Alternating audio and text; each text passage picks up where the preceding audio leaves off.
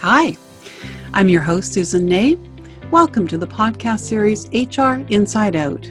It's a series designed to help you demystify HR and the human resource processes. We're going to talk about people management and get the goods on and see how all this stuff works. You're going to hear from everyday heroes and get their perspectives as we touch on a wide variety of topics, topics that impact us in our work and in our work environments. You'll find nuggets for your treasure chest of learning. Hopefully, you'll discover insights for your personal and your professional growth. I'm glad you're here. I suspect it's because you want to be the very best version of yourself, your personal best, and that you get understanding these systems and processes will help you on your journey, on your path. You ready to dare to soar? Want to join me at flight school? Let's do this. Thanks for joining me today. Hi, welcome to the podcast series HR Inside Out Demystifying HR and People Management. I'm your host, Susan Ney. I can talk about leadership. In my years working with people, primarily as an HR professional, I observed so much disengagement within the organizations and with us personally. We spend so much of our time working, many of us within organizations. It really needs to be the best that it can be. I wrote the book, Leadership Inside Out Effecting Change from Within, because I really believe that as individuals, we can do something about this. We've really got it within ourselves. And so the book is really more about a self development than an academic go to. It's been people's reaction to the book and a growing recognition of the real challenges that we face both individually and in our organizations around this people stuff that led me to develop this podcast series. One of the parts of the book addresses leadership. And I'd like to share with you through today's podcast a little bit about my insights on leadership and also about how we find lessons and what happens to us and around us every day, including at the pit playground. Let's start. I was asked to speak on leadership, and so I took some reflective time to look at my own life examples and determine what did leadership mean to me in that reflection, there were two quotes that I found quite relevant. One from Mahatma Gandhi, a reminder that we must be the change we wish to see in this world. And the other from John Maxwell The pessimist complains about the wind, the optimist expects it to change, the leader adjusts the sails. so true. So, what is leadership? I know it's not just a position. I've worked with a number of individuals in positions that would be considered leadership within our organizations. Some of these people were not what I considered to be true leaders. But I've also worked with individuals who, by their very actions, bespoke leadership in everything they did. To me, leadership is about having the courage to take a stand on something that might be unpopular, but also to present it in a way that doesn't invite defensiveness, but actually urges curiosity.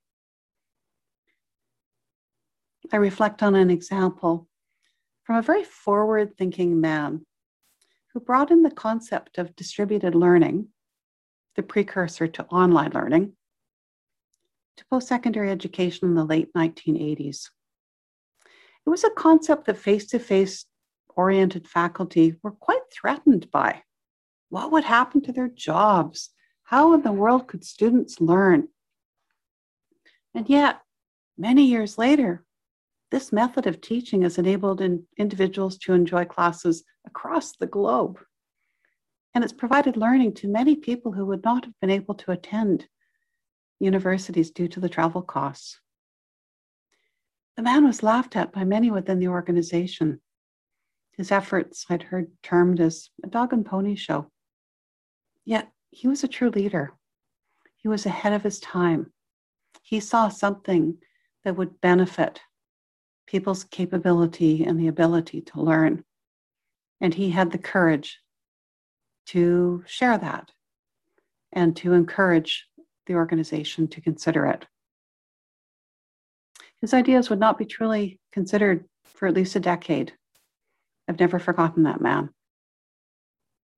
That was leadership to me. It was also interesting watching what happened when I was at the British Columbia Institute of Technology and my boss ended up going on an extended sick leave. The organization brought in a person to be a support to the management team. He wasn't an HR expert, and I, I was a little concerned about that. But what I learned quickly is he had a great head on his shoulders, and he knew what management was, and he knew what leadership was. He made clear to us that we were the experts. His job was to remove obstacles so that we could do our jobs the most effectively that we could. I loved working with him. He had the wisdom of years of experience, and he didn't try to micromanage in an environment that was, quite honestly, quite foreign to him. I've experienced leadership as a team. I recall being a spokesperson for a really difficult set of, of negotiations for a new collective agreement. We were at an impasse and the organization was on strike, or we were in a strike situation. But we'd also become a pawn in a larger provincial political situation. I was a really green negotiator at the time. It was pretty overwhelming. And I was also at the helm of that round of negotiations. The director of human resources was also negotiating, but at a different table with a different bargaining unit. The board meeting was coming up. Everybody was angry. The province was frustrated with us. Students, of course, weren't getting their classes. Parents were in an uproar. And we were a long ways from settling. So we attended the board meeting. And of course, the board looked to my boss, the director of human resources. But him, rather than speak to the issues, turned to me and turned to the board and quietly said, Susan is the spokesperson at that table. She'll speak to the issues and your questions. His faith in me that I could handle myself, that I could address those questions, and hold my own meant the world to me. That was team. He had my back. He was there. If I stumbled, I knew he would help me. From that point forward, he gave me the confidence to speak, to deal with difficult situations. I had been provided the opportunity of somebody believing in me.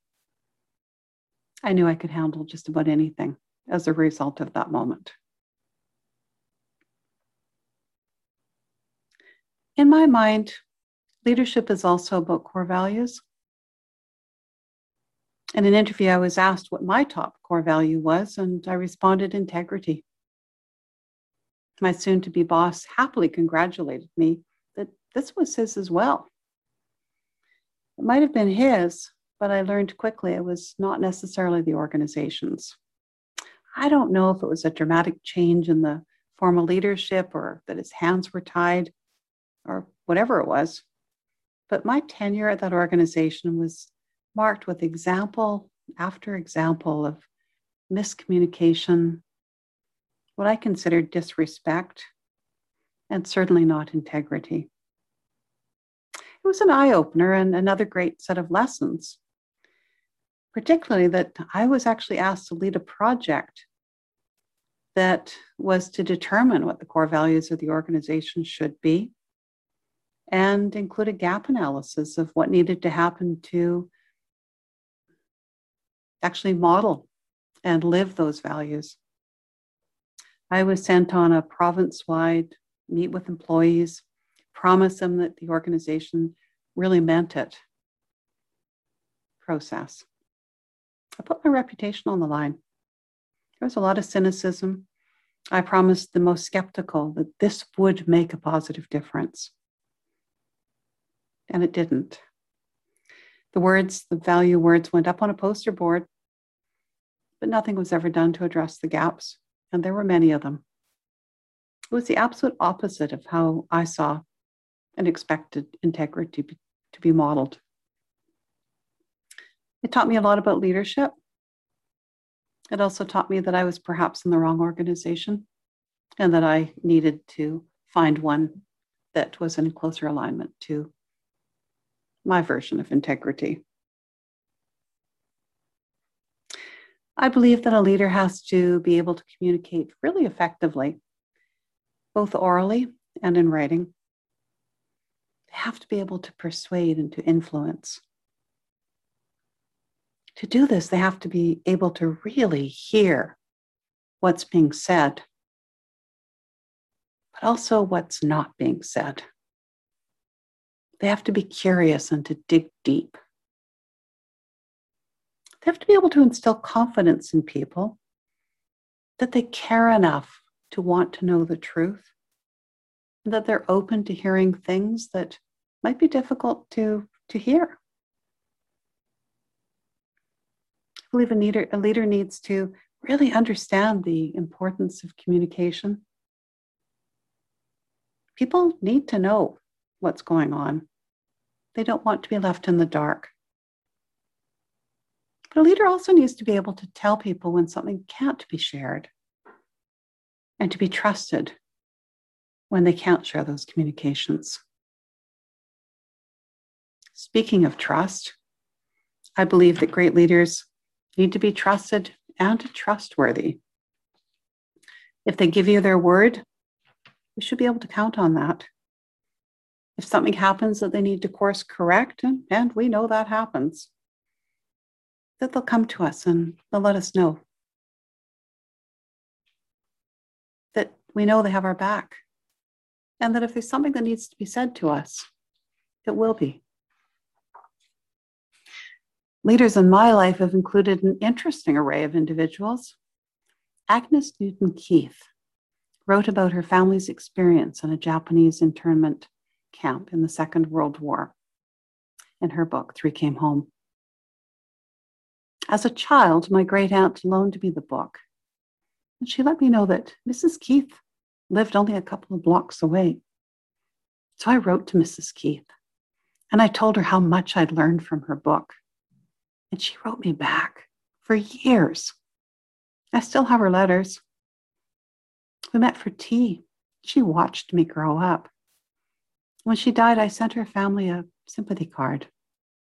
Her son wrote back to me to let me know how much our friendship had been something her his mom had cherished. My first hero. In my mind, a true leader. Might you be that to someone in your life?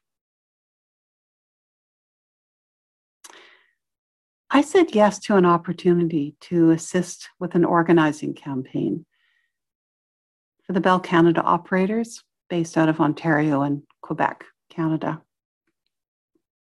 I was 20. I lived in British Columbia at the far west side of end of, of our beautiful nation. And I'd never been at a switchboard in my entire life. I hadn't worked as a telephone operator. And yes, we're talking a few years ago, and they did work on switchboards then. So I needed and received mentoring from two of the most wonderful men I've ever had the pleasure to work with Ed Seymour and Bill Howes. Those two had faith in this young kid. They believed in me and in my abilities when I didn't but it was enough to make me try really hard to prove that they were right. Now, both are leaders and have been throughout their careers, but it wasn't their prowess or what they'd published that impressed me. It was how they treated me. That's leadership. I really believe that a leader has to have passion. Seeing someone glow with energy when engaged is absolutely invigorating. I think a leader has to be visibly engaged in their pursuit, whether it's leading an organization, a cause, or a team. I've seen too many formal leaders lose this. They've lost their edge. They've become disillusioned, but not willing to step back and let somebody else take the helm.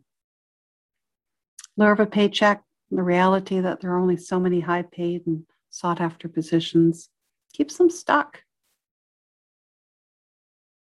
I don't normally believe in term contracts, like a five year employment contract, but I think it does make sense for top positions within organizations. I'm not sure how long any individual can remain a buffer between a governance group, a board, council, where priorities change with the reality of the market and politics, and to keep vibrant for the teams that they, they oversee.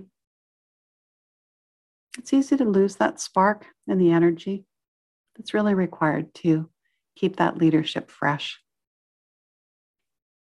Some are able to do it. The ones that can't,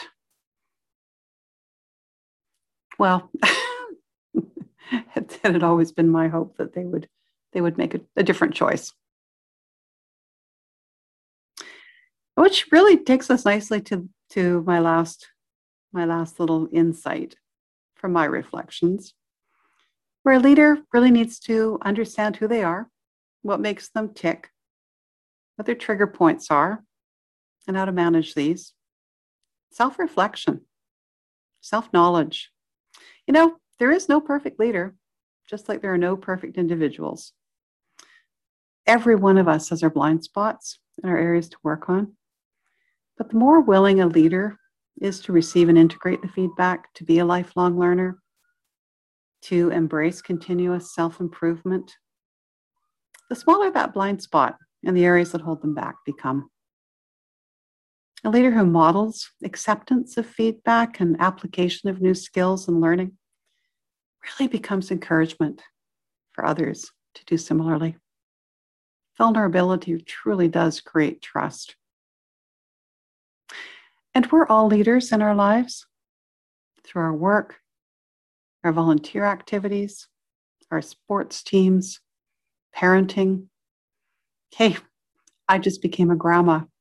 So it'll be interesting to watch me use the skills and insights and the influence on the little girl in my life.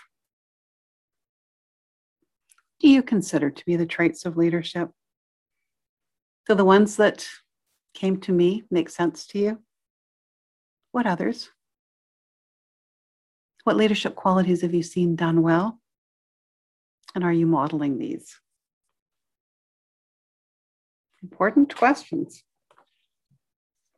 And important to spend a bit of time reflecting on those.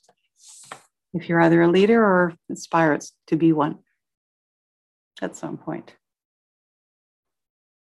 and the lessons in our lives that help us polish those skills are every day and in every way. I promised you some fun in the podcast, so I'm going to take us to the playground next.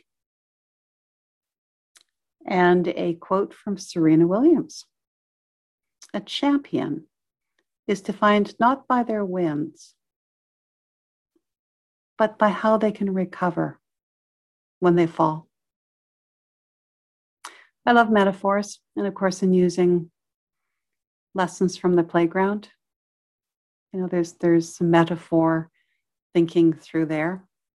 But when we fall, it's the how we get up, it's the how we brush our knees off, it's the how we reflect on what we could have done differently, and the how we move forward. That speaks to our leadership and who we are as individuals. As I watch children play, I see behaviors that we don't even think about anymore. Lessons that we learned that have been ingrained in us for years. Many of these learned on the playground. And we continue to practice as adults. I'm going to start us off in the sandbox. Sand. My friend encourages me to sift sand through my fingers when, when I'm feeling poorly towards someone. She insists that it'll help me create more positive thoughts. I'm not certain that it does, but I find myself frequently heading towards that silly bag of sand, and I know it's pretty full of my muck. Sandboxes have always been a place to figure out solutions. As children, we learned sharing. We created. We fought and we made up.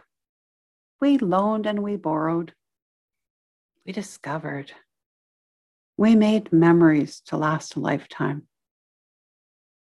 I have a Zen sandbox on my desk, complete with sand, stones, candles, and a small rake. Yeah, I know that shouldn't surprise you. I like to bury treasures in the sand so that unsuspecting visitors will delight at the unearthing of a coin or a treasure. I sense I have more visitors because of my playthings.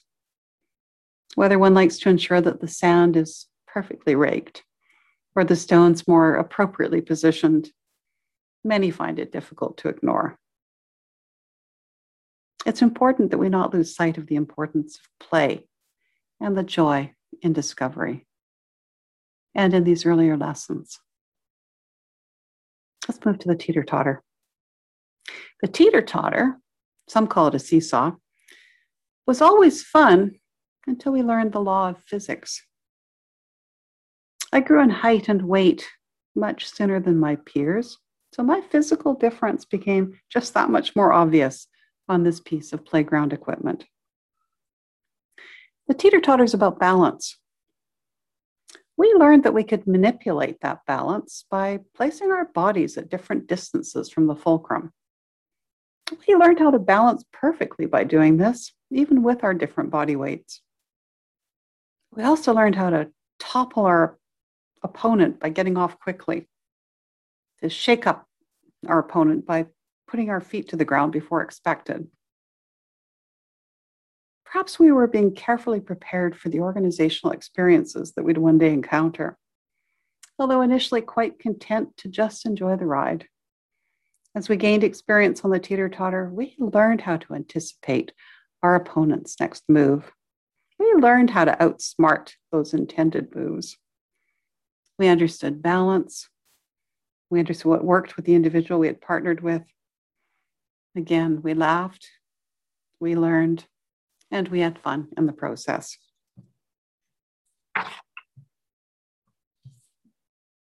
The swing set.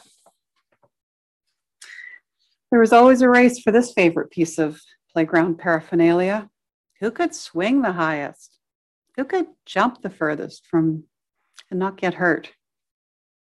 I don't remember ever being on a swing set without some sort of competition involved. It was all in fun. We took turns, we learned how to pump our legs. We helped others by pushing. We asked to be pushed. We graduated with swings from swings with bars, not the kind you're thinking of, to those without. We graduated to more complex equipment. We felt the wind in our hair and the freedom of flying.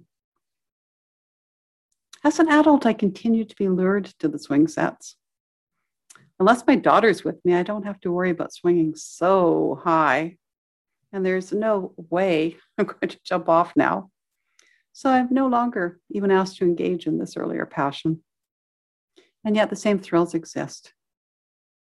I continue to enjoy the feel of the wind and the freedom of flying through space with just a band of fabric and two lengths of chain to contain me. It's a simple pleasure that time cannot erase. I took the lessons learned and I ingrained them into my life, integrated them into my life. I've not lost the joy in the process. And finally, the slide. Up, up, up we would go, far into the air, perfectly positioned with a bird's eye view of the playground.